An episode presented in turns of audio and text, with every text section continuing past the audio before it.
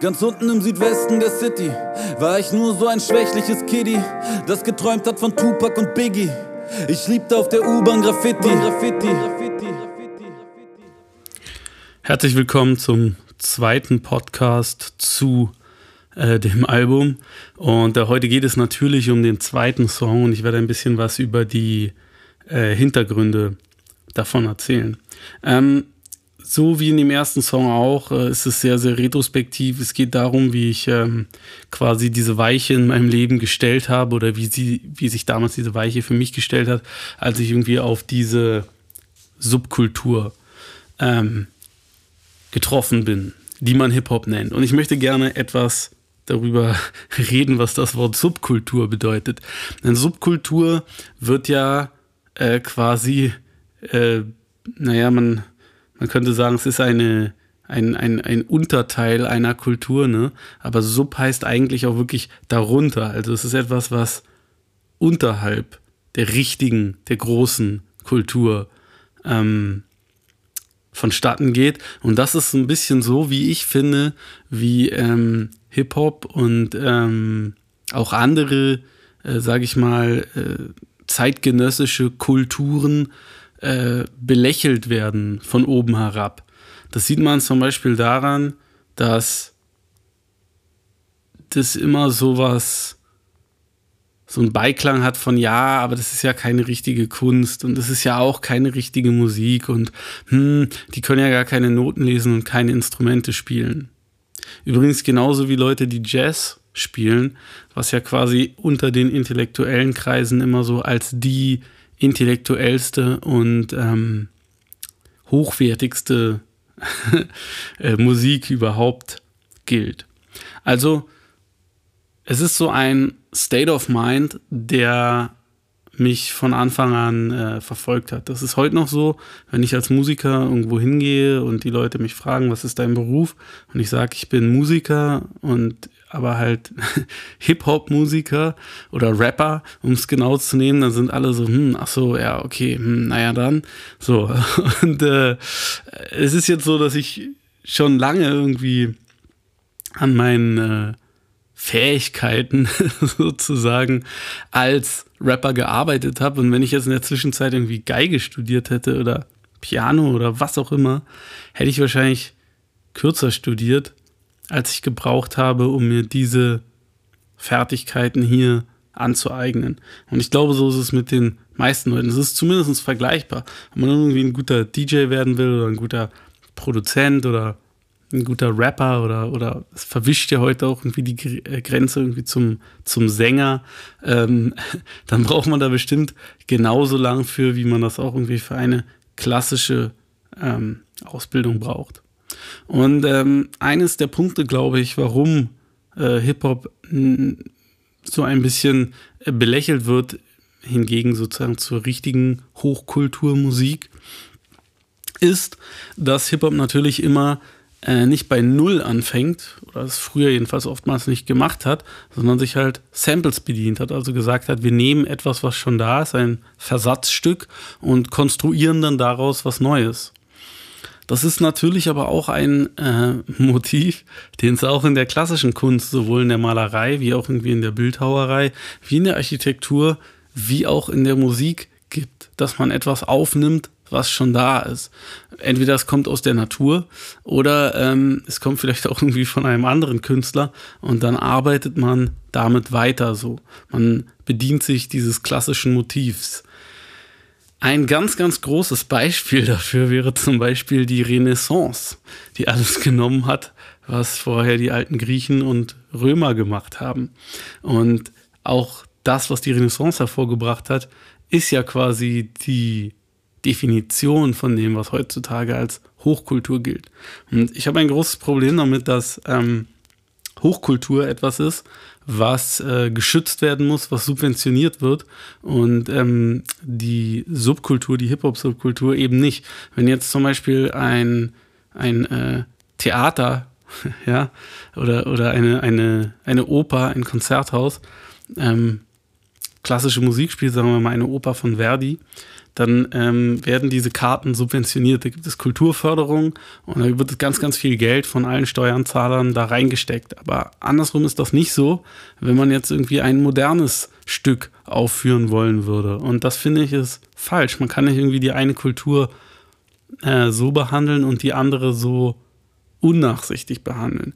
Vor allen Dingen ähm, ist es ja so, dass diese Musik und alles, was damit einhergeht, die von dieser ich nenne es jetzt mal weiter, Hip-Hop-Subkultur einen viel höheren Impact hat auf die Gesellschaft als Ganzes, als das damals die klassische Musik hatte, als die brandheiß war.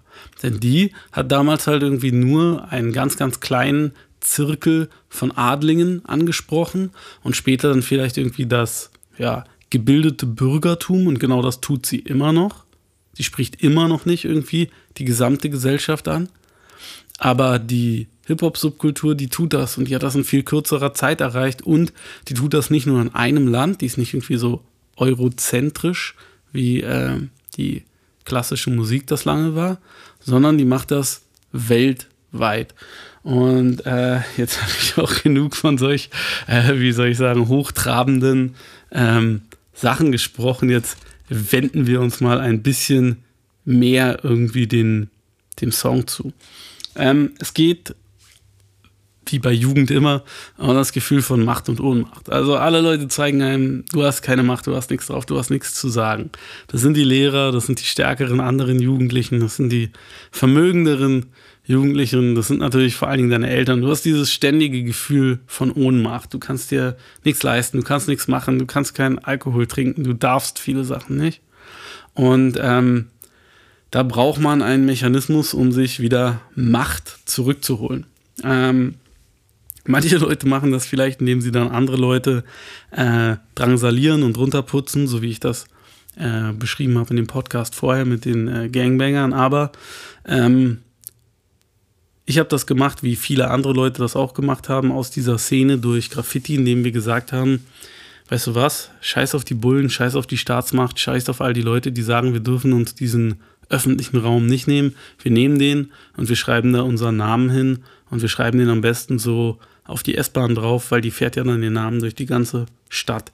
Und ähm, das ist ein ja, Akt jugendlicher Rebellion sozusagen. Und ich finde es nach wie vor, es ist eins der stärksten Sachen, die man machen kann. Und man kann sich halt, wenn man das macht, wirklich ein Stück weit davon befreien, weil du denkst halt, du stehst über dem Gesetz, solange die dich nicht catchen. Und ähm, ich bin nach wie vor riesengroßer Graffiti-Fan. Ich finde, das tut niemand was zu Leide. Das äh, macht nicht wirklich etwas kaputt. Und ähm, es ist ein starkes, ja, man muss dieses sehr geläufige Wort benutzen. Es ist ein starkes Empowerment für die Leute, die das machen. Und zwar im wahrsten Sinne des Wortes, weil sie empowern sich selber, sie geben sich selber dieses, diese Macht und diese Kraft, irgendwie das zu tun. Ähm,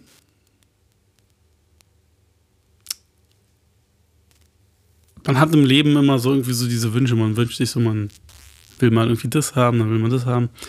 Und, äh, und ich habe immer das Gefühl gehabt, irgendwie so ein Loser zu sein und gedacht, okay, die anderen, die gewinnen im Lotto und äh, die kriegen irgendwas umsonst, die kriegen was geschenkt, die kriegen irgendwas in die Wiege gelegt auch. Ne? Man ist äh, in einem bestimmten Alter mal sehr, sehr neidisch darauf, dass andere Leute das vermeintlich leichter haben, dadurch, dass sie irgendwie Sachen in den Arsch gesteckt bekommen oder so. Und ähm, was ich dann sage in dem Song ist, ähm, dass ich halt so viele Geschenke vom Schicksal bekommen habe. Ähm, die tollste Frau, irgendwelche sinnlosen Autos und Gadgets. Und ja, danach spiele ich so ein bisschen damit, mit diesem Begriff der weißen Weste. Ne? Das ist etwas, was, was einem immer die Leute äh, einbläuen. Du musst, äh, darfst keine Vorstrafen haben, deine Weste muss rein sein, darfst dir nichts zu Schulden kommen lassen. Und ähm, ich habe das Gefühl, dass die Leute, die nach außen hin am saubersten sind, quasi, also die weißeste Weste haben, dass die am meisten Dreck am Stecken haben. Und ich wollte so ein witziges Bild damit machen, dass halt ein Kokainbaron naturgemäß natürlich die weißeste Weste haben muss und dass meine halt überhaupt nicht weiß aussehen soll, aber zumindest mich irgendwie beschützen kann, weil sie mich halt, äh, weil ich das schon oft erlebt habe, dass irgendwie schlimme Sachen passieren kann und darum ist es besser, eine schwarze Kevlar-Weste zu tragen, also eine schusssichere Weste ähm, gegen all die ganzen äh, Sachen, die irgendwie passieren kann. Ähm, die erste Strophe geht auch hier also wirklich über meine äh, Jugend. In der zweiten Strophe geht es dann quasi von Kreuzberg, wo ich meine Jugend und meine Kindheit verbracht habe, äh, von Zehlendorf, wo ich meine Jugend und Kindheit verbracht habe, nach Kreuzberg und zwar in meine äh, erste eigene Wohnung. Ich habe gewohnt in der Görlitzer Straße 45, die, äh, nee, also die nächste andere Straße ist die Falkensteinstraße und in der Falkensteinstraße Nummer 13 war der, ja, in äh, Hip-Hop-Kreisen äh, hier und da legendäre Royal Bunker. Und da hatte ich mein erstes Büro drin und habe da jeden Tag gearbeitet. Ich habe äh, mit äh, Marco Steiger, der das Label geführt hat, damals eine, eine Zeitung gemacht.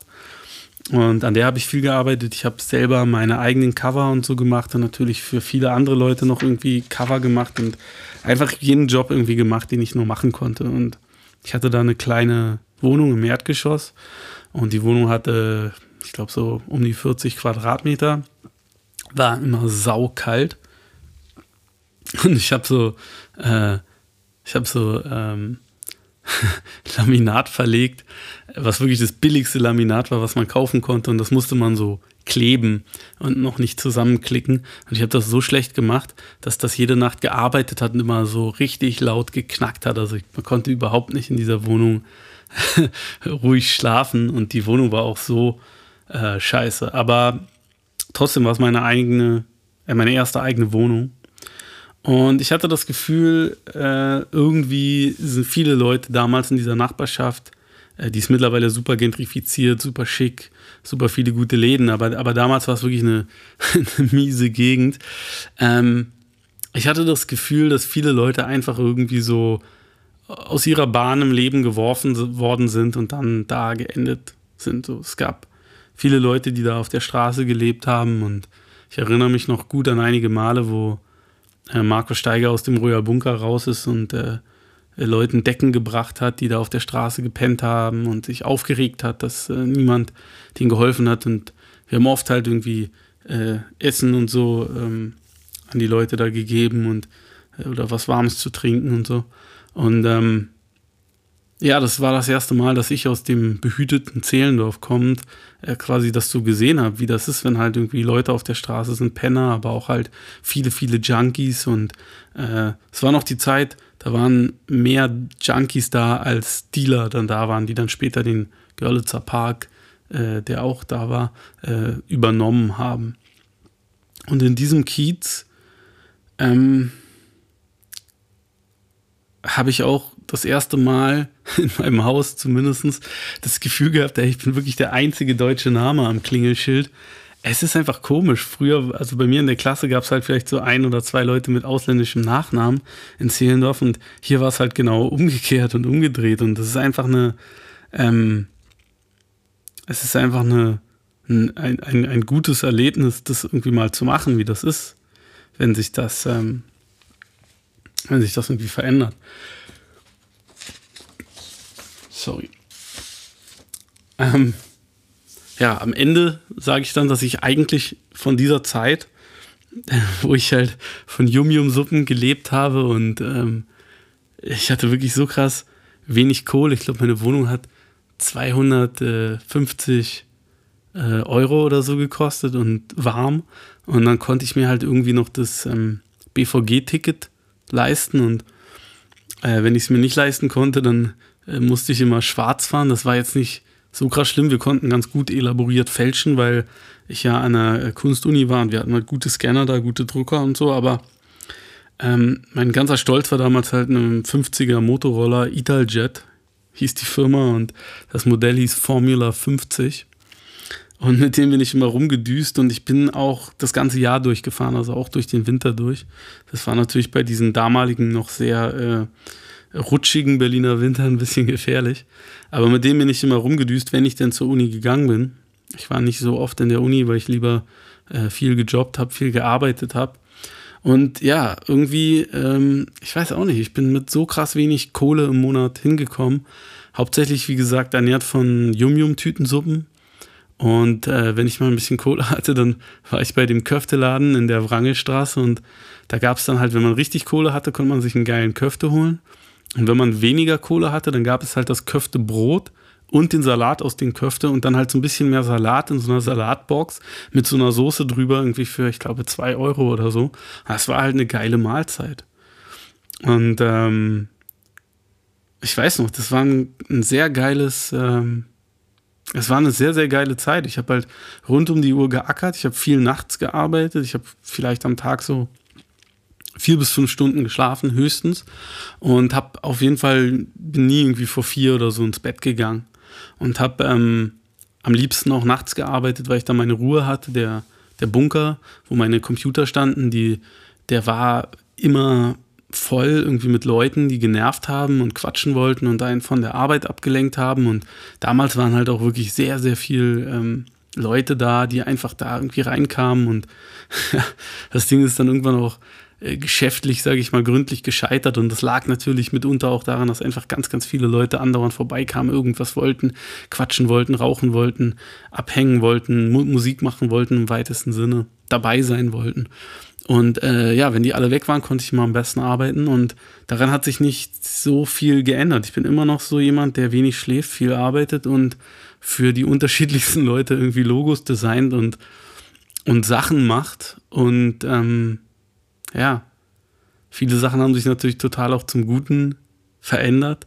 Aber manche sind eben auch gleich geblieben und das wollte ich damit, äh, wollte ich damit ausdrücken und äh, beschließe das Ganze ja mit äh, lieber Handbandagen als im Büro einen Anzug tragen.